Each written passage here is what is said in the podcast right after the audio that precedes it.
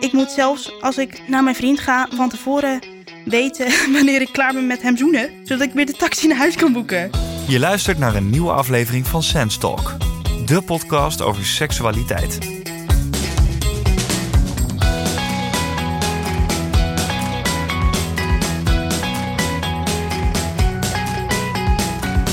Als jongere komt er natuurlijk een moment dat je je seksualiteit wil ontdekken. Maar hoe is dat voor jongeren met een lichamelijke beperking of een chronische ziekte? Kun je dan nog alles doen en wat vraagt dat van degene met wie je seks hebt? Daarover gaat deze vijftiende aflevering van Sense Talk.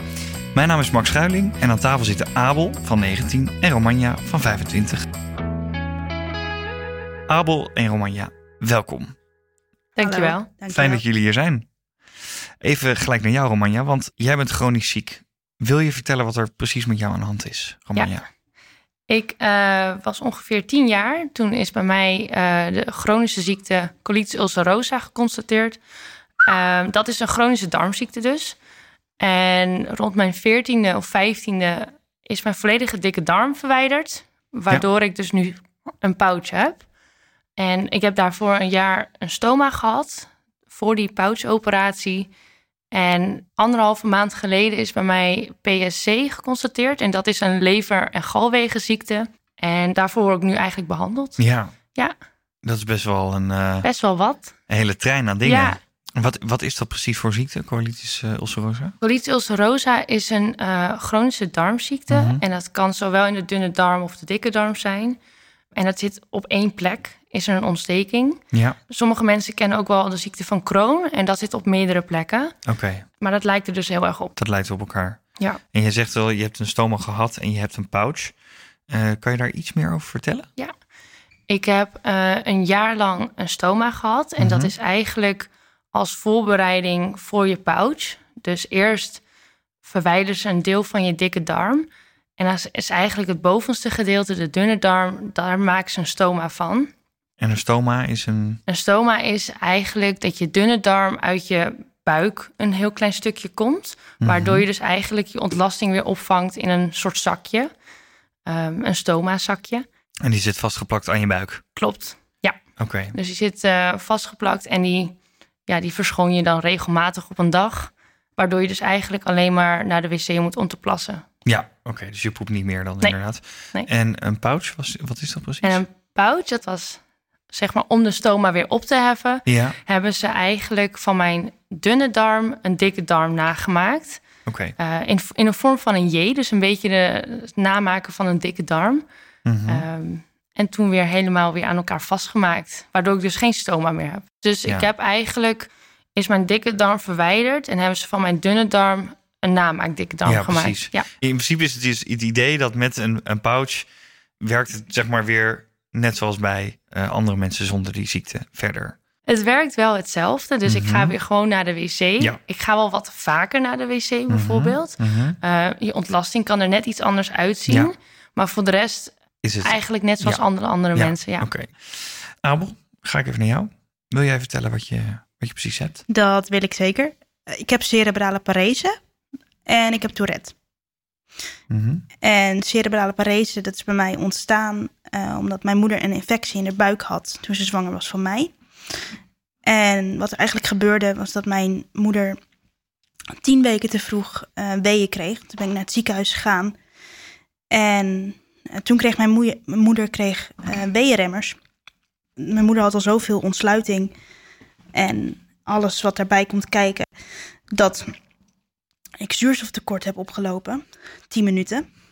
En ik ben gewoon een lange periode gereanimeerd. Ja, Het was ook echt, mijn, mijn ouders hebben afscheid van mij genomen. Dat is van, ja, ons kind is weg. ja, En toen is het reanimeren toch gelukt. ja. En eigenlijk in eerste instantie leek alles toen goed met mij te gaan. Ik kon weer zelfstandig ademen. kon weer gewoon zoals eigenlijk een gezond kindje. Alles werkte gewoon weer. En toen bleek eigenlijk dat alles eh, goed was met mij. Ik ben geboren Mhm. op 26 november. En op 5 december kwamen ze er bij mij achter dat ik een hersenbloeding heb gehad. Er zat een week tussen. Mhm. En er is een miscommunicatie geweest bij mijn geboorte tussen de gynaecoloog en de kinderarts. Een van de twee artsen beweert dat, eh, die mij levend ter wereld heeft gebracht. En de andere arts die zegt, ja, maar ik heb eh, hem dood ontvangen. Ja. En daartussen is iets gebeurd. En niemand weet wat. En dat zorgt ervoor dat ik ehm, mijn benen niet kan gebruiken. Oké. Dat ja. mijn arm spastisch is. Eh, en dat ik moeite heb met rekenen, Ja. plannen. En eigenlijk dat ik een neurodivers brein heb. ja, precies. En je zit hier ook inderdaad in een, eh, eh, een rolstoel. En je hebt ook Tourette, zei je. Kontjes! Sorry. Laat Die hij, er voor, laat, precies- laat hij er vooral in trouwens. Dat is- precies het goede moment. grappig. Laat, laat ze er vooral in, want dat, dat, Ja. wordt leuk. Ja. Ehm, Mhm. Nee, ik heb ook Shirley Tourette. Ehm en wat het eigenlijk inhoudt is... eh, jullie hersenen die werken op een normale manier. Dus als jij je hersenen als het ware aan eindjes geeft om te praten... of om te slikken of te drinken... dan eh, gebeurt dat op de juiste manier. Bij mij krijgt mijn brein de verkeerde... Wauw! De verkeerde signaaltjes. Mhm. Waardoor ik eh, dingen roep.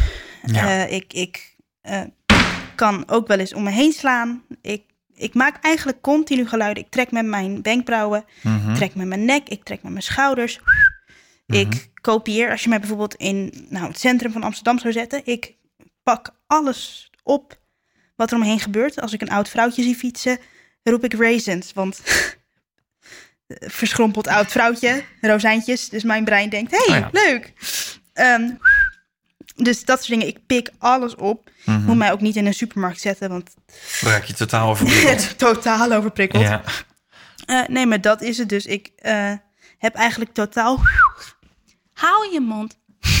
ik heb totaal geen invloed Mhm. op wat ik zeg of wat ik doe.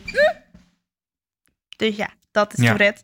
Maar Tourette is ook. Dat vergeten heel veel mensen. Heel veel mensen denken dat Tourette alleen maar uit grappige, schattige tics bestaat.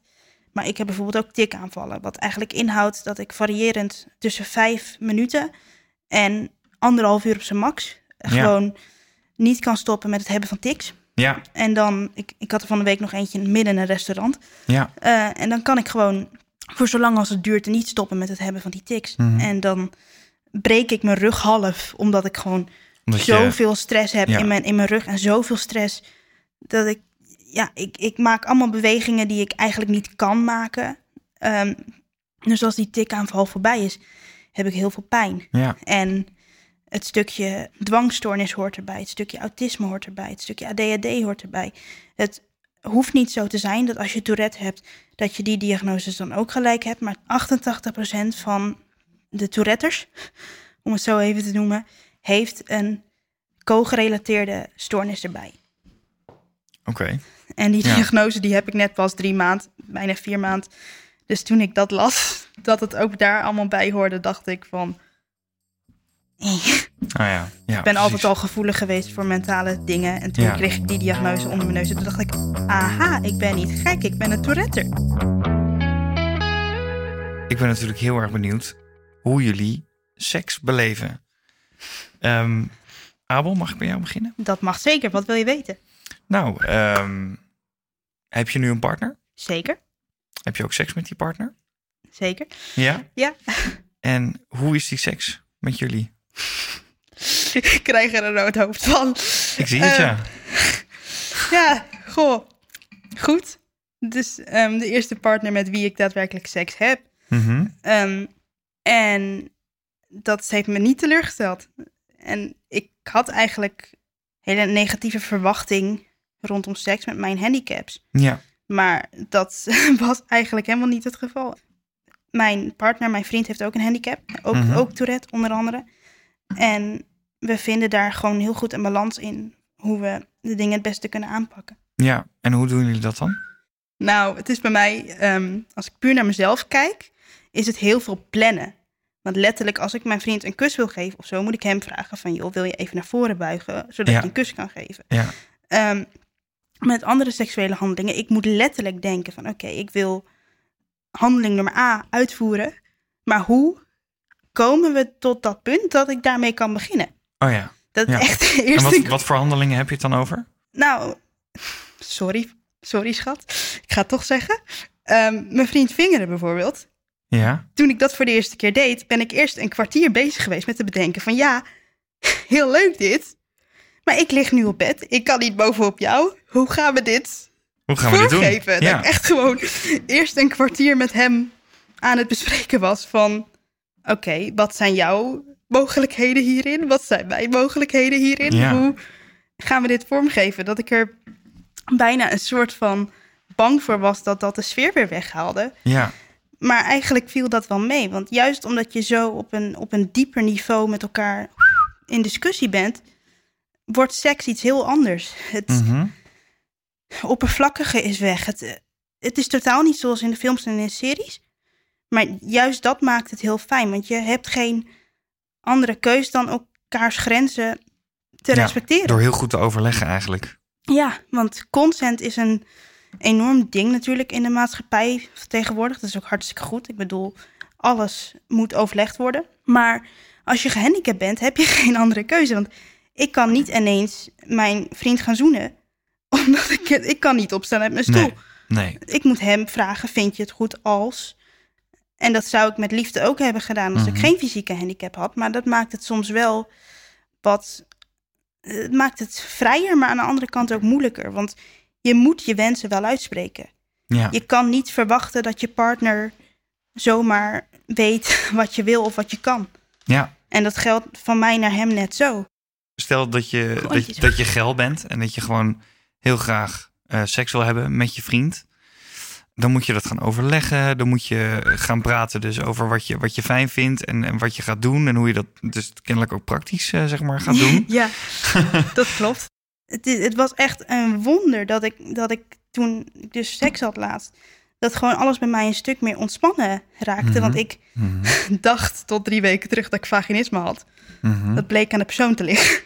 Kijk, ik ben nu 19 jaar en ik heb 19 jaar lang niks meegekregen van romantiek of Mhm, seks, mhm. zoals leeftijdsgenoten het hoorden. Ik had een kennis en die was 16 en die vertelde mij echt al elk detail van Ja. seks wat je maar kan verzinnen. Dat ik ook zo zat van ja, hartstikke leuk dit, maar ik moet het doen met mijn boeken en mijn hoofd. Ja, ja, En met precies. mijn eigen vingers, maar verder dat, dat Ja. kwam ik niet. Nee, nee. Heb je ooit wel eens getwijfeld of je überhaupt wel seksueel actief kon zijn? Ja, voordat ik mijn eh, vriend tegenkwam, was dat een constante gedachte. Was dat een angst ook? Ja, want het is toch een soort verwachting vanuit de maatschappij, denk ik. Dat seks een vanzelfsprekend iets is wat ooit een keer gebeurt of moet gebeuren. Mhm. Ja, als je 15 bent en je ziet al je leeftijdsgenoten met iedereen zoenen Ja, die maar, wat maar wil. En dat je er zelf naast staat van ja, hé, hey, ik vind die persoon die daar staat heel aantrekkelijk. Maar als ik naar diegene toe zou gaan van hé, hey, ik vind jou interessant. Als ik iemand interessant vind, mijn benen, die schieten alle kanten uit. Mijn arm schiet de lucht in. Ik kan 9 van de 10 keer niet meer praten, want Nee. ook mijn tong is spastisch. ja. En toen was nog niet eens mijn Tourette-diagnose eh, er. Dus er zit zo'n grote drempel tussen. Ik heb heel lang zoiets gehad van... ik wil gewoon de mogelijkheid hebben om met Jan en man, Alleman Mhm. in bed te kunnen. Mhm. Maar eh, hoe? Want Ja, alles moet voorbereid, alles moet overlegd. Ik moet zelfs, als ik naar mijn vriend ga... moet ik van tevoren weten wanneer ik klaar ben met hem zoenen... zodat ik weer de taxi naar huis kan boeken. ja. Ja. Dat zijn dingen. Er zit gewoon bijna geen spontaniteit in. Nee. Tenzij je de juiste persoon tegenkomt. En dat is dus Ja, gebeurd. dat is zeker gebeurd. Ja, Het is gedoe, maar het is leuk gedoe. En het Ja. is liefdevol gedoe. En Mm. het is vertrouwd gedoe. ja. Romanja, hoe is dat eigenlijk voor jou? Hoe ervaar jij seks? Eh, op dit moment heel goed. Ik heb nu ook een vriend. Sinds ongeveer vijf en een half jaar. Dus al best wel een tijdje. Ja, Ik moet wel zeggen, we hebben wel eens onze ongemakken, maar wie niet eigenlijk. Eh, maar rondom mijn ziekte ehm, is het vooral dat ik soms ook buikpijn heb. Of een hele er- erg opgezette buik heb s'avonds. Of me gewoon heel moe voel. Dat komt ook vaak voor, bij mensen met een chronische darmziekte. Dat ze ook va- vaak moe zijn of extra vermoeid zijn. ja. En dat kan echt wel impact hebben op je seksleven, vind ik. Mhm. En dat is eh, vooral veel communiceren, wat ik ook wel een beetje uit jouw verhaal haal, Abel. Van het is vooral het hebben met je partner of als je op date gaat, erover hebben. Dus toen ik mijn vriend ontmoette, eh, hebben bij onze eerste date zeg maar ons hele levens overhoop gehaald. En van, nou, ik heb wel een ziekte en wat heb jij? Nou, hij heeft toevallig een mentale ziekte. Dus ehm, samen hebben we het daar heel mooi over gehad en wisten Ja. we gelijk waar we aan toe waren. Niet dat het een heel groot ding is, maar het is wel belangrijk om te weten, vind ik. En ook dingen aangeven. Ik, heb, ik vind het nog steeds heel moeilijk om dingen aan te geven. Vooral rondom seksualiteit. Als je pijn hebt, als je moe bent. Want je wilt wel heel graag met je partner, maar soms lukt het niet. En dat is niet alleen rondom seks, maar ook om de dagelijkse dingen. En dat is heel frustrerend. Wat voor dagelijkse dingen dan? Ehm, dingen tillen. Mhm. Dat je gewoon echt heel moe bent en buikpijn hebt. Of dat je heel nog naar de wc moet. En ja, dan kan je niet even gaan huppelen of rennen. Of dat is heel anders eh, bij mij. Dus soms is dan de spontaniteit ook een beetje weg. Als in omdat ik me dan een beetje inhoud. Of Ja. laat merken dat ik me niet heel erg lekker voel. En daarnaast, ja, als je dat aangeeft en je partner die begrijpt dat, van joh, dan over, dan gaan we proberen het morgen nog een Ja. keer, toch? Of Ja, geef aan wat jij fijn vindt Ja. en heb je even de tijd nodig of whatever. Dus dat is heel fijn. Mhm. Ja, en vroeger was dat een stuk, heel, een stuk anders in ieder geval, vooral op de basis- en middelbare school. Toen je ook nog een stoma had? Toen had ik ook inderdaad een stoma en toen had ik ook heel veel buikpijn natuurlijk. Ja. en helemaal niet lekker. En ik merkte ook inderdaad dat klasgenoten die waren continu bezig met seksualiteit, met seks, met jongens, met meisjes, met strings, BH's, Hmm. gewoon al die dingen wat erbij komt kijken. Ik had daar geen idee van. Ik was alleen maar bezig met ja, mijn ziekte, met beter worden, Ja. Ja. met speelgoed, met Ja. ja, eigenlijk daarmee vooral. ja. En veel minder met uitgaan en, en jongens en meisjes. Was jouw eerste keer ook met je vriend? Nee, dat was niet met mijn vriend. Nee. Dus ik ben rond mijn 17e, 18e ging het wat beter met mijn gezondheid. Mhm. En toen ben ik ook wel gaan uitgaan en heb ik ook met andere jongens eh, seks gehad. Ja. En hoe was dat dan? Nou, ik moet wel zeggen dat dat wel een beetje een fase was van mij dat ik eindelijk weer wat kon. Dus na, vanaf mijn tiende tot mijn achttiende echt heel erg ziek te zijn Mhm. geweest. Mhm. Ehm, voelde ik me eind- eindelijk een keer vrij. Dat ik iets kon. En dat ik niet continu pijn had. En toen was ik wel elk weekend in de club in Amsterdam te vinden. En was ik het een soort van aan het inhalen. Ja, precies. Wat, wat mijn ouders ook niet heel chill vonden Nee. eigenlijk. Nee. Maar eh, ik wel op dat moment. en ik je was 17. Dat Ja. is helemaal niet zo laat. Nee, dus... eh, en ja, het was allemaal nieuw en spannend. En Ja. eh, ja, dus dat vond ik heel leuk om, ja. om dat toen te doen. En toen je zeg maar op dat moment eh, seks had met, Ja. eh, met jongens, ervaarde je toen ook nog lichamelijke ongemakken van je ziekte? Nee, totaal niet. Nee. Nee. En zij wisten dat ook helemaal niet van mij. Dat, het is echt met mijn huidige vriend dat we echt Ja. op een langere relatie of hoopten of gingen eigenlijk. dat ik het echt wel allemaal had verteld van hoe het allemaal gaat. Ik heb wel best wel wat littekens op mijn buik. Mhm. Ik heb er ook eentje, ehm, zeg maar, ja, bij mijn onderbuik, waar ook zeg maar een soort van keizersnee Soort van noem ik het altijd. Dus ik heb wel eens een keer een grapje uitgehaald van. Ik, toen ja, ik heb dan- een kind. En, eh, ik heb eigenlijk een kind. Die schrokken zich dood. was niet een hele goede Ah. opmerking. Dat ook nog via keizersnede. Ja, nee, dat raad ik niemand aan. Dat is echt typisch wat voor mij ook om te zeggen. Maar dat is ook wel een beetje humor en, en rondom je ziekte. Ja. En ook wel een Ja. beetje ehm, ja, het taboe eraf eh, proberen te krijgen rondom je eigen littekens. Ja. Ik ben er ook wel een beetje trots op, op mijn littekens. mhm. Ehm, want ik merk wel veel mensen om mij heen die ook littekens hebben, dat die er juist voor schamen heel erg. En wat ik vooral, hoe ik het ervaar, is dat mijn ziekte is totaal niet te zien eigenlijk. En dat heeft zeker zijn voordelen, maar ook zijn nadelen. Voordelen dat mensen je niet in eerste instantie anders gaan behandelen. Ik weet nog dat ik inderdaad een zonde, eh, zondevoeding had, of dat ik er echt ziek uitzag, of in een rolstoel zat. Dat mensen echt ehm, vaker medelijden eh, bij je uiten, of je wouden helpen, of anders eh, met je omgingen. Mhm. Als dat ik zelfstandig iets kon doen en er niet heel erg ziek uitzag. Ja. Zoals nu. Dat, dat is heel fijn.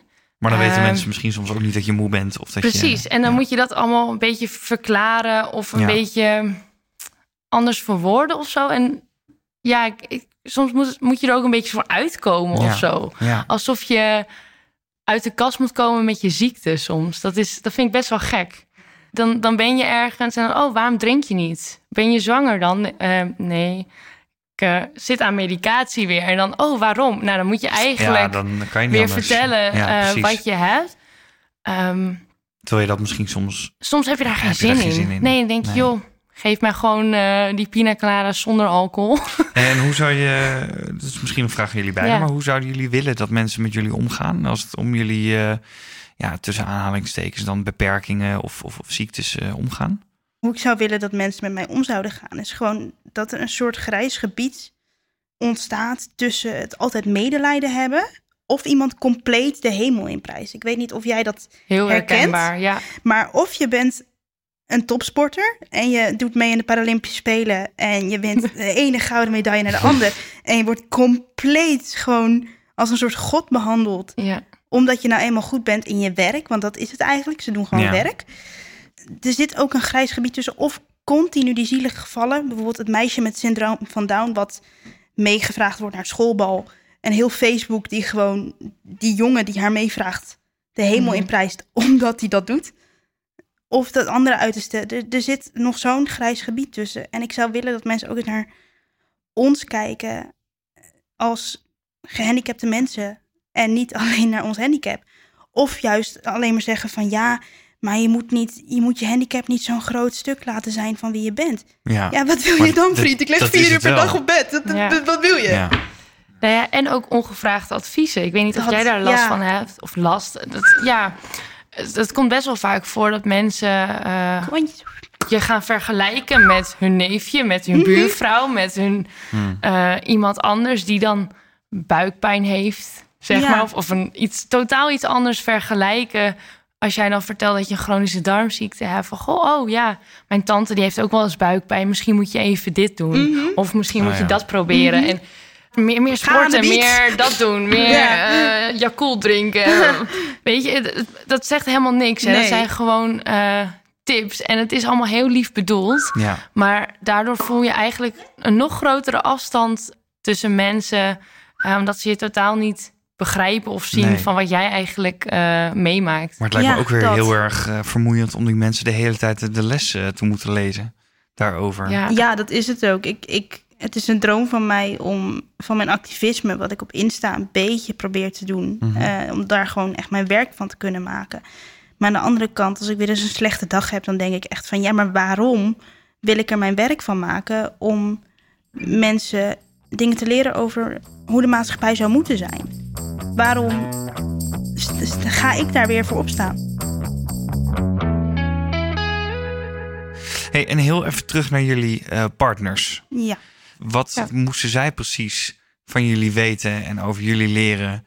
voordat zij door hadden hoe jullie graag behandeld wilden worden? Om het zo maar te zeggen. Nou, ik was vorige week ook naar een pouchdag. En daar had mijn eh, vriend ook een partnerworkshop gevolgd. Dus met andere partners die dus... eh, een partner zoals ik hebben met IBD of een stoma gehad of een pouch. Hoe dat is als partner zijnde. En eh, ik denk dat het ook wel belangrijk is om daar ook aandacht aan te besteden. Mhm. Van hoe is het als een partner voor iemand die chronisch ziek is of een beperking? En wat voor impact heeft dat op zijn of haar leven? En Ja, ja, het, het- dat is best wel lastig. Want vanuit mijn perspectief wil je ook weer niet te veel vragen. Je wilt ook niet gezien worden als patiënt of Nee. door je partner. Dus soms heb je extra hulp nodig Ja. eh, van je partner. En dan, ja, dat is dan is toch dat dan weer lastig. ongemakkelijk misschien? Dat is Ja, ongemakkelijk, ja, helemaal als het wat slechter gaat. En je kan bijvoorbeeld niet zelfstandig douchen. Of je moet eh, ergens met bijvoorbeeld klisma's hulp krijgen of andere dingen. Het, dat, dat is even heel anders dan Ja. dat je net even leuk op date bent geweest. Ja. En Hier, Je schat, de hier ben ik. ja, weet je, dat, dat, duurt, dat Mm. heeft wel even tijd nodig natuurlijk. Ja. Ehm dan moet je echt wel een vertrouwensband opbouwen. ja, en hoe is dat nu dan? Dat is nu heel goed. En ook nog wel nog steeds lastig hoor, moet ik zeggen. Ook omdat je dus. Ik, ik wil niet eh, de zieke vriendin zijn. Als Mhm. in, ik wil niet, ik wil zoveel mogelijk zelf doen en er niet aan toegeven, zeg maar, dat ik hulp nodig heb. Maar wat zeker oké is om dat wel te vragen. En dat kom ik ook elke keer achter als ik dat wel doe bij mijn vriend. Van, goh, kan je me even helpen met dit? Of kan je even dit voor me vasthouden? Ja, geen probleem. En dan, ja, dan is een veel groter ding in je hoofd zelf. Maar dat is nog wel altijd wel lastig. En dat hoor ik ook wel in mijn omgeving van andere eh, jongeren die chronisch ziek zijn. Mhm. Ook een vriendin van mij die heeft diabetes. En die zei ook van ja, ik vind het soms ook zo lastig eh, naar mijn vriend toe. Want je wilt toch een beetje de leuke wil- versie van jezelf zijn. Ja, En om dan zo uitgezakt op de bank zonder enige puff eh, elke keer maar te liggen. ja, Ja, je wil zorgvrij zijn voor je diegene. wilt zorgvrij zijn, ja. Ja. En je wilt ook niet verwachten dat iemand akkoord daarmee gaat om af en toe voor je te zorgen. Of Ik weet niet, het klinkt Ja, heel ik- gek ik- wat nee, ik zeg ik- misschien, nee, maar... 100%. Ja, want hoe is dat ik voor jou, Abel? Nou, ik heb nu denk ik net bijna drie maanden een relatie met mijn vriend. Dus dat is echt net pas. Dat is nog vers. dat is echt nog vers inderdaad. Maar eigenlijk toen bleek dat wij gingen daten, hebben we eigenlijk gelijk, of daar kwam hij zelfs mee, en dat vond ik echt heel goed. Hebben we gelijk afspraken gemaakt van joh, jij bent niet mijn verzorger, jij bent mijn partner. Als we dit gaan doen, we hebben ook echt oprecht een week lang eigenlijk gesprekken gevoerd met de gedachte in ons achterhoofd van wij, wij gaan sowieso een relatie krijgen, want we zijn echt ontzettend dol op elkaar. Maar eigenlijk in een soort vergadering, state of mind van luister, wij willen dit, Ja. maar hoe gaan we dat? Nee, maar oprecht ook, omdat hij Punt ook 3b. weet... Eh, Ja, grappig Dat- dat je dat zegt, want wij hebben ook Ja. een soort van Ja. gesprek gehad ook van wat Nee, maar spreken we af inderdaad. dat inderdaad precies, Ja. van wij willen heel graag deze relatie in. Maar als we deze relatie ingaan, wat spreken we dan af met elkaar? En toen kwam hij er eigenlijk gelijk mee van... luister, ik ben geliefde, ik ben je vriendje... maar ik ben niet je verzorgende. Daar heb je hopelijk een team voor. En dat gaat mijn taak niet zijn. En eigenlijk zodra hij dat appte... ik wilde hem echt gelijk om de nek vliegen. Want ik heb exen gehad die eigenlijk gelijk in een soort verzorgende staat van zijn mhm. gingen. Dus, dus compleet tegenovergestelde van hoe ik nu in mijn relatie zit. Die eigenlijk het volledig vanzelfsprekend vonden om mij te helpen. Maar dat haalde juist dan ook weer de romantiek weg. Oh, ja. Want ja, als je partner je tien minuten geleden geholpen heeft met douchen... en je bent eigenlijk alle twee heel moe van die fysieke handeling... en je wilt daarna eigenlijk ook nog vrijen, dat... ja. Dus eigenlijk het punt dat mijn, mijn vriend aangaf van... luister, ik ben jouw vriendje, ik ben van jou... maar ik ga je niet verzorgen en ondersteunen. En dat hij nog steeds, als ik hem om hulp vraag... bijvoorbeeld met omkleden, dat ik aangeef van... er is de optie dat mijn ouders me, me helpen... maar wij kunnen het ook doen, want dan hebben we even wat meer privacy. Dat hij dan ook gewoon oprecht durft aan te geven van... joh, kan je moeder dat doen? En daar ben ik nog steeds heel blij mee, want dat betekent dat hij mij ziet als zijn vriend. En niet als een Ja. soort geval waar hij voor moet zorgen. Ja. Ja. Is dat dan gelijk ook je, je advies aan mensen die nu misschien pas een relatie zijn gestart met iemand met een beperking of een chronische ziekte? Ja, ik denk het ook, maar ook voor de, voor de partner van degene met handicap of chronische ziekte. Als je bijvoorbeeld op date gaat met iemand en je weet dat diegene in een rolstoel zit, of, of chronisch ziek is of iets dergelijks, of alles tegelijk, ga er niet in met de gedachte van, oh jee, nu moet ik voor iemand zorgen. Of in de positieve zin van het verhaal, oh jee, of ik ben van plan om voor deze persoon te gaan zorgen. Mhm, Want mhm, wij willen niet met jou op date omdat je voor ons zou kunnen gaan zorgen. Dat is niet. mhm. Nee. Nee. Dus, dus ga er gewoon open in. Geef aan waarbij je hulp nodig hebt. Dus ik denk ook, als je op date gaat als persoon met een handicap, ga op zoek naar de persoon die je geen zenuwen in je buik geeft tegen de tijd dat je op Hm. date gaat. Want mensen denken vaak van, oh, ik, ik ben nerveus. Ik vind die persoon leuk. Ja, je vindt die persoon leuk, maar als je gewoon met iemand op date kan, dat je weet van, hey, yes, ik kan hem gaan zien. En dat is heel Ja, leuk. ja. En ik heb daadwerkelijk vlinders in mijn buik, omdat ik straks mijn vriend mag zoenen. Maar ga op dat buikgevoel af. Ben ik nerveus omdat ik een nieuw iemand ga ontmoeten? Of heb ik er gewoon heel veel zin in? Ben ik er relaxed onder en zien we wel waar het strips, Ja. schip strandt? En Romanja, wat is voor jou uh, een tip voor mensen die nu luisteren en misschien ook ziek zijn of een beperking hebben? Of mensen die een relatie gestart zijn met iemand uh, met een beperking of een chronische ziekte? Sowieso op nummer één communicatie. Dat is echt het allerbelangrijkste, heb ik gemerkt in mijn eigen relatie, maar ook in mijn omgeving. Dat dat echt wel het belangrijkste is om gewoon aan te geven waar je tegenaan loopt zelf en waar je misschien extra hulp bij nodig hebt. Um, soms is het lastig, vooral als je een stoma hebt of hebt gehad. Of ergens anders onzeker over bent. Dat kan, hè, of je littekens of dat je buik opgezet is. Geef dat ook aan bij je partner. Als het goed is, zou je partner zeggen: Je bent prachtig zoals je bent. En dat is heel fijn om te horen, natuurlijk. Want soms heb je dat helemaal niet zelf in je hoofd. Maar geef die struggles aan. Waar je zelf mee in je hoofd zit. En praat daarover. En praat ook met je partner van: Goh hoe gaat het met jou? Weet je, want soms heb ik heftige ziekenhuisbezoeken of aanvallen of andere dingen. Dat is ook heel heftig natuurlijk voor je partner. En vaak sta je dan in de familie of bij je vrienden vaak in de picture van hoe gaat het met jou. Vergeet daarin ook niet je partner van hoe het met hem of haar gaat. Want dat is ook wel heel belangrijk. Ja. Want die ziet en maakt natuurlijk ook heel veel dingen mee. Ja. Ja, en met dat omsluit eigenlijk het, het hele, hele ding. Wat jij ook zegt, wij horen zo vaak dat we... We hebben zo vaak twijfels ook aan onszelf. Mhm. En het feit dat je van je partner horen mag dat je gewoon mooi bent. En dat ik dat echt gewoon... Ik was mijn excuses aan het aanbieden laatst. Gewoon tijdens seks dat ik zei van sorry dat het zo lang duurt. Sorry dat ik dit... Dat je echt was van, nog één keer sorry en ik stop. ik zat van... Ja. Oké, ik hou mijn mond al. Hmm. Maar we moeten vaker horen dat onze lichamen mooi zijn zoals ze zijn, denk ik. En dat komt ook weer uit communicatie.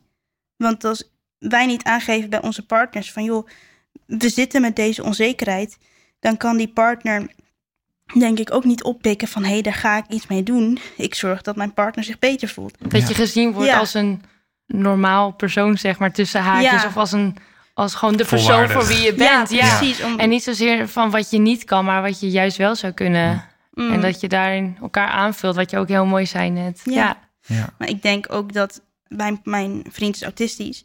Ik heb tot nu toe eigenlijk alleen maar mensen met autisme gedate. Maar ik denk dat het ook gewoon daarin heel fijn is dat je gedwongen bent om letterlijk dingen met elkaar te communiceren. Als ik bijvoorbeeld niet tegen mijn vriend zegt van, joh, ik, ik wil je zoenen, heeft hij niet door, letterlijk niet door, dat ik dat wil. Hm. Dus ook daarin word je gewoon heel gedwongen, gedwongen tot, tot je, communicatie. Je kan, je kan niks voor jezelf houden. En dat is zo doodeng, maar zo hm. fijn. Ja. Ik heb nog een vraagje aan Abel. Ja, nee, ja, dat mag. Zeker. Um, heb je wel eens het idee dat jouw partner zich zorgen maakt om jou? En dat je dat ook merkt in je relatie of tijdens de seks? Dat je partner denk van, oh, ik hoop niet dat ik je zo pijn kan doen. Of uh, ik, ik, maak me zorgen om dit en dit. moet je dat mhm. nog wel doen? Of moet je niet rustiger aandoen met ja, nee, maar, je dagindelingen? Um, nou, mijn, mijn, uh, mijn vriend is inderdaad bang dat hij mij pijn doet. Dat is hartstikke oké en dat snap ik. En er zit, zit zelf mhm. bij hem ook een grens van, joh, luister, het is goed. Maar bij hem heb ik letterlijk moeten zeggen van, als het om seks gaat, is pijn voor mij een goed iets. Ik weet niet of je dat herkent. Maar. Uh, en hoe bedoel je pijn is een goed iets? Ik, ja, ik, sorry pap, sorry mam, maar ik ga het gewoon zeggen.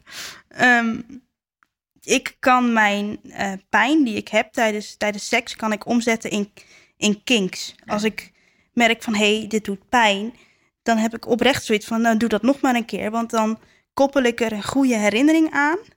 Dat van, hé, hey, ik ben in een veilige omgeving ik voel pijn, ik ervaar pijn, maar dan wil ik juist blijven hangen in dat pijnstukje, mhm. zodat mijn pijn iets erotisch wordt, iets goeds wordt. Ook voor mezelf. Dat ik gewoon net even die, die grenzen opzoek. Maar dat is dan wel gewoon omdat ik een, een goede herinnering heb mm. aan die avond daarvoor. En dat ik denk van ja, ik heb nu pijn. Ja. En die pijn zou ik misschien niet hebben zonder handicap. En als ik die, dat handicap niet zou hebben, zou mijn vriend zich niet afvragen van doe, doe ik Abel pijn. Mhm. Maar er zit een, ik koppel er een goede gedachte aan. En dat maakt het anders. En dan heb ik mijn vriend echt moeten overtuigen van, joh, Ja. luister, het is, het is, Het is oké. het is oké. Ja. Hm. Je hebt toestemming om. En als het echt oncomfortabel is, dan, dan zeg ik dat wel. Dan geef ik dat wel aan. Maar is het dat je die pijn dan juist fijn vindt? Of is het meer Ik zo van, ik het wil op. het, je wil het opzoeken omdat je dan een bepaald soort herinnering hebt? Ik zoek het op, puur vanuit ook genot voor mezelf. Oké. Ik merk dat het stukje kink en handicap, dat dat echt gewoon het grootste taboe is wat je maar kan verzinnen. Maar ik merk bij mezelf, omdat ik juist, omdat ik heel veel hulp nodig heb. Ik bedoel, ik heb hulp om te douchen 's morgens, ik heb hulp om aan te kleden, ik heb hulp om weer mijn bed in te gaan. Eh, en echt iedereen ziet mijn lichaam. Ik heb geen lichaam wat meer van mezelf is. Iedereen heeft het al wel een keer gezien. En als je dan naar het stukje kink kijkt, ik, ik heb er totaal geen mo- moeite mee om vastgebonden te worden of zo. Mhm. Juist omdat ik dan op een bepaalde manier naar dat er naar mij gekeken kan worden op een lustvolle manier van jij bent nu alleen van mij en ik mag alles met je doen wat ik wil, zodat het hele zorgstukje wegvalt. Oh ja. Maar ook in omgekeerde rol. Als ik een beter functionerend lichaam zou hebben, zou ik heel dominant zijn. En ik ben nog steeds heel graag eh, in, in mijn woorden daarin dominant. Omdat dat het enige stukje controle is wat ik heb. Dus als mijn vriend tegen mij zou zeggen van luister, wij nemen die controle nu compleet weg en je bent van mij een succes ermee. Ook hartstikke prima, want dan kan ik buiten dat gehandicapte lichaam treden. En dan ben ik gewoon even Abel, die gewoon met misschien zelfs wat gevaarlijke dingen bezig is. Maar dan valt het stukje handicap Ja. valt gewoon Ja. compleet weg. En ik heb ook letterlijk tegen mijn vriend gezegd van... joh, je hebt toestemming om alles te doen wat je wil. Want seks staat bij mij ondertussen volledig los van mijn handicap. Hm. En dat komt puur door hem. En dat is zo fijn. Weet je, ja. Nog nooit zo over nagedacht eigenlijk dat, dat, dat het zo zou kunnen werken inderdaad. Dus omdat je dus, als je vastgebonden bent, dat je dan op een andere manier gezien wordt Mhm. dan een lichaam wat hulp nodig Ja, heeft. ik wil heel graag in dat opzicht een... Ik kom mezelf praten en ik word gewoon bijna... Ik krijg gewoon bijna een rode kop ervan. Maar ik ben gewoon heel graag in dat opzicht een soort object. Hmm. Want ik ben in mijn zorgstukje al een object. Ik ben iemands baan. Iemand krijgt betaald om mij af te drogen. Mhm. Om weet ik wat allemaal. En ik denk ook, er zijn ook eh, sekswerkers in, in Nederland. die voor gehandicapte mensen letterlijk hun werk is om, om gewoon die, die behoeften van die mensen te voldoen. Het, het is heel goed als het lief en zachtaardig en voorzichtig is. Want dat, dat mag ook. En 9 van de 10 keer kennen die mensen ook niet anders. Maar vraag ook die mensen naar hun behoeften, Mhm. naar hun fantasie, want die hebben we allemaal. Daar kunnen we moeilijk over gaan doen, maar die hebben we allemaal. En als je ook die mensen naar hun fantasie vraagt en dat gewoon uit kan laten komen, Ja. voor zover als het voor alle twee veilig is, waarom niet? Want we zijn allemaal mensen en het merendeel van ons zijn seksuele wezens. Dus Ja. Ja. waarom niet? ja, ik hoor je dit nu vertellen zo en ik denk ook gelijk, ja, ben je dan eigenlijk door de seksuele ervaringen ook je lichaam op een andere manier gaan ontdekken? Dat is eigenlijk een vraag aan jullie beiden. Hoe zit het precies? Nou, dat zit eigenlijk eh, een beetje doordat je best wel vaak gewassen wordt, in mijn geval. eh, in het ziekenhuis, als kind zijnde, als je daar vaak bent. Daarnaast word je ook door veel artsen en verpleegkundigen soms ook als nummer gezien, als patiënt gezien. En niet zozeer naar de persoon wie je bent. Ik moet zeggen dat er echt wel toppers tussen zitten, maar dat het soms ook best wel heel klinisch naar je gekeken wordt. Ja. Eh, naar puur naar je ziekte. En, Een beetje ehm, afstandelijk, zeg een maar. beetje afstandelijk, inderdaad. En ik heb zelf best wel veel medicatie ook geslikt, waardoor ik dus heel dun werd of juist heel dik werd of eh, een stoma eh, heb gehad, waardoor je lichaam dus continu eigenlijk verandert. En uiteindelijk heeft dat er wel voor gezorgd dat ik het meer ben gaan waarderen ook wel. Mhm. Dat ik denk, oh, het heeft wel alles doorgemaakt en een soort van overleefd. Maar het geeft wel een andere kijk naar je Je lichaam. bent je lichaam meer gaan waarderen, bedoel Ik je? ben mijn lichaam meer gaan waarderen. Maar ja, het is wel anders natuurlijk. Omdat Mhm. ik ook littekens heb en zo. Ja. En ehm, soms lijkt het net alsof ik zes maanden zwanger ben s'avonds. Omdat mijn buik zo opgezet is. Mhm. Dus rondom seksualiteit is dat soms wel eh, lastig geweest. Ja. Zeker. Ja. En het zijn allemaal processen van... ga je dat uh, crop topje dragen met je littekens? Mhm. Ga je, ehm, weet ik veel, met je stoma eh, voor het eerst in een badpak? Dat is super spannend. Mm, Hoe ga je dat doen? Is dat wel, lukt dat wel ja, überhaupt? En Precies. ja, dat zijn wel heel veel dingen waar je dan mee bezighoudt. En dat, ja, dat, dat geeft ook heel veel weer stress, eh, onbewust eigenlijk. Ja. En soms ook wel bewust, ja. Begrijp ik wel, ja. ja. Ja. Hoe is dat voor jou, Abel? Ehm, waarschijnlijk kunnen jullie het al horen, maar ik ben transman. En het stukje seksualiteit, dat heeft ook mij geholpen om mijn eh, lichaam als transman, want ik ben dus ik ben geboren als vrouw. Mhm. Ik heb borst, ik heb een vagina. Om dat stukje beter te accepteren en ook in mijn spastische lichaam. eh, ja, het is, het is heel veel ontdekken geweest. Want bijvoorbeeld mijn benen, die kan ik niet zo wijd open doen als, als gemiddeld. Eh, dus het was ook voor mezelf, toen ik nog een heel stuk jonger was, was het uittesten van... hey, hoe, hoe werkt dit? Eh, maar ook met seksspeeltjes en zo. Hoe, wat is geschikt voor mijn lichaam?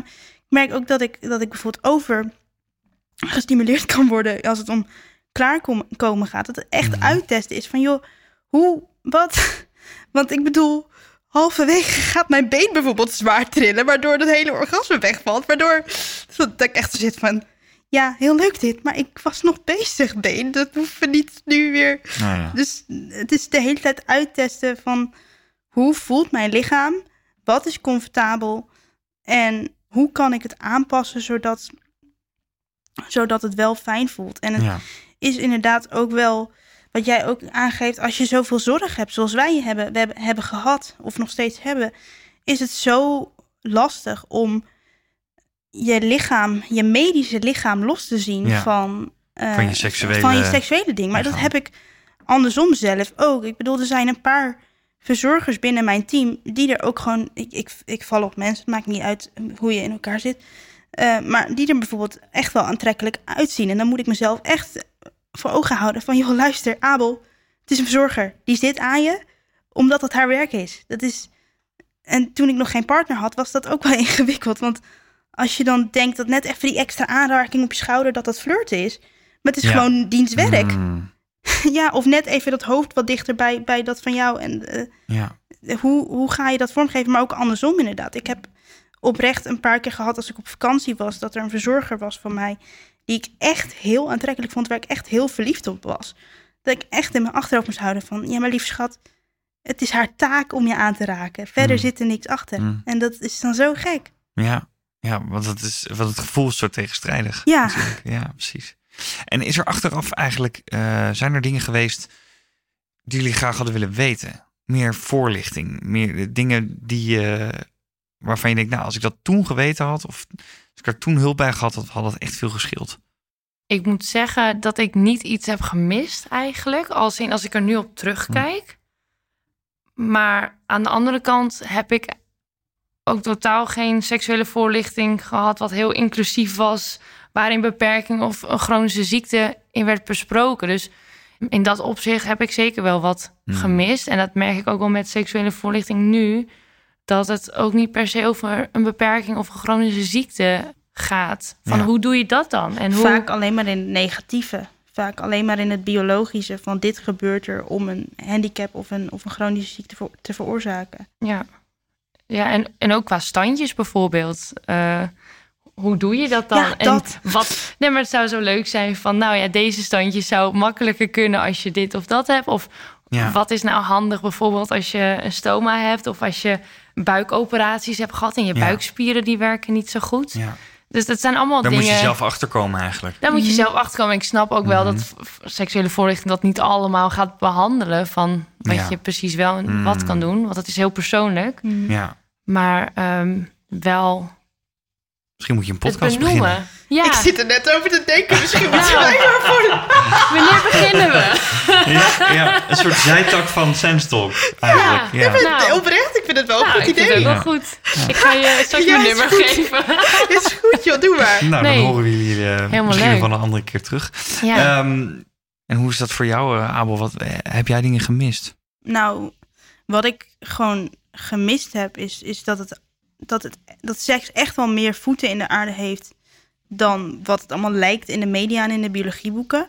Niemand heeft mij verteld van ja, maar luister, omdat jij een handicap hebt, moet jij die stappen gaan bespreken met je, met je partner. Dat heb ik zelf moeten bedenken. Er is veel minder voorlichting rondom mensen met een handicap dan wat zou moeten. Ik hoor bijvoorbeeld nooit. Stel, eh, iemand met een. Dit is gelijk wel iets, iets eh controversiëler, gelijk dus een soort van trigger warning. Ehm, maar wat gebeurt er als je verkracht wordt als persoon met handicap? Wat gebeurt er als je een abortus nodig hebt als persoon met handicap? Dat hoor je nooit. Nee. Ik wilde, tot voor kort wilde ik heel graag kinderen. En ik heb echt altijd de vraag, of eigenlijk het antwoord gehad van mijn artsen: van luister, je hebt CP, dat gaat niet gebeuren. Terwijl ik genoeg mensen ken die een kind hebben met hun handicap. Maar je hoort het nergens over. Ik vraag me Nee. oprecht af van als ik nou, stel ik word ziek of stel ik wil een kind, inderdaad, hoe zit dat medisch in elkaar? Wat? Ik kreeg laatst inderdaad ook de vraag. Toen was ik op een eh, ja, meeloopdag met mensen met een stoma en pouch. En toen vroeg ook al vooral veel meiden van... Goh, met een pouch. En dan, dan die operatie is ook dicht bij de baarmoeder, bij de eileiders, zeg maar. He- heeft, is dat een risico, zeg maar, om Ja. voor eventuele kinderen te krijgen of iets? En, en die stellen dat dan ook aan mij. En dan denk ik, ja, dat, dat moet je inderdaad ook met je arts of verpleegkundige over hebben. Ja. Maar dat zijn eigenlijk zoveel vragen die eh, niet vaak beantwoord worden eigenlijk. Er is dan of een Ja. lezing over, die moet je dan echt wel... ja, en dat Oh. wordt dan vaak gegeven door mensen zonder handicap, die even denken dat ze weten waar ze het over hebben. Klopt. Weten soms wel veel ja, hoor, weten maar wel veel, ik maar snap wat je bedoelt. ja. Ja. Maar ook het, het stukje, eh, nou ja, het heeft wat minder met seksualiteit te maken dan, maar toch wel met identiteit en ook wel seksualiteit. Ik ben eh, transman. Waar ik mij nu al druk om maak, is als ik van mijn borsten af wil. Normaal gesproken heb je dan een herstelperiode van zes weken. Dat je echt een supportteam om je heen hebt staan. Van joh, je, je hebt je borsten eraf. Je mag bijvoorbeeld zes weken lang niet dit doen. Je arm boven je hoofd tillen. Dat, dat mag niet. Dus dat soort dingen. Hoe zit dat in combinatie met een handicap? Ja. Hoe, hoe wordt dat? Dus daar valt eigenlijk best nog wel wat te, wi- te winnen. zeg Zeker. maar. Zeker. Ja. De combinatie seksualiteit en eh, een, een handicap. Ja, en het ook voor artsen. hè. Artsen en verpleegkundigen vinden Die het ook heel ook moeilijk. Nee, die Ja. vinden het heel moeilijk om daarover te beginnen. En is diegene al daarmee Ja. bezig? En heeft diegene daar nu behoefte aan? Mhm. Ehm, Het is bijna iets voor een seksuoloog eigenlijk. Ja, en de, de, de vraag ook vanuit revalidatiearts en, en überhaupt artsen van ben je seksueel actief? Dat, is, dat vinden ze zo'n enge vraag. Mm. ja. ja, precies. Mm. Nee, Ja. maar inderdaad, dan een seksuoloog, dat, dat zou eigenlijk gewoon bij elke Ja. ingreep, bij elk ziekenhuis, Ja. bij eigenlijk wel, actief moeten zijn. Maar, ja. Ja, maar vaak is het wel als je echt een probleem hebt met, eh, met iets, zeg maar, dat je dat echt aangeeft. Ja. Ja, In plaats van dat er naar gevraagd wordt. Want dat heeft natuurlijk superveel impact. nou, ik Sowieso heb, zelf, op je leven, maar ook op je seksualiteit. ik heb zelf tegenover een seksuoloog gezeten een paar jaar terug. Dat ik echt gewoon, echt gewoon heel onzeker was van joh, luister. Ik weet niet hoe ik, dit, hoe ik dit moet en ik vind het allemaal heel eng. Ik werd er echt heel depressief van. En eigenlijk het enige antwoord wat ik van die beste man kreeg... en die heeft echt met zijn beste bedoelingen mij geholpen... was van, ja, het komt eigenlijk alleen maar voort uit onzekerheid... en ik heb wel dit en dat boekje voor je... maar verder kan ik je ook niet helpen. Ik bedoel, ik wil gewoon letterlijk advies van... joh, ik wil dit doen, hoe ga ik dat? Hoe doe ja, ik dat? hoe kan ik dat? Ja. Ja. En dat durf je wel aan te geven bij je arts of verpleegkundige. Om dat te zeggen, laat ik het zo Ehm, zeggen. ik kom niet vaak bij, bij artsen in verhouding tot misschien anderen. Ik geef het bijvoorbeeld wel eens aan bij mijn verzorgers. Die zijn allemaal rondom mijn leeftijd. En daar heb ik oprecht wel gesprekken eh, over. Van joh, ik heb dit en dat meegemaakt. Ik vind dit spannend. Hoe pik jij dat Ja. op? Of juist weer vanaf hun kant dat ik ook merk dat zij gewoon een gezond seksleven hebben. En dat we daar dan weer gesprekken over voeren. Dus dat hoor en wederhoor, dat is er wel. Maar dat zou er eigenlijk nog veel meer moeten zijn. Eigenlijk al vanaf de, de basisschool. ja, jullie moeten gewoon een podcast beginnen, jongens. Ik echt. Ik vind het oprecht een heel goed Ja. idee. Hey, ik denk dat we nog wel eh, heel lang zo door eh, zouden kunnen gaan. Ik wil jullie heel erg bedanken dat jullie hier eh, vandaag zo open verteld hebben over alles. Ik vond het echt mega interessant. Dit was hem, de vijftiende aflevering van Sense Talk. We zouden het heel leuk vinden als je in je podcast-app ons een rating geeft. En dan het liefst een goede natuurlijk. En zoek ons vooral ook op op Instagram. Dat is Sense Talk. Als je dat zoekt, dan kom je ons gewoon tegen. Tot de volgende. Dit was Sense Talk. Wil je meer weten? Ga voor al je vragen over seks naar sens.info. Voor nu, bedankt voor het luisteren en tot de volgende aflevering.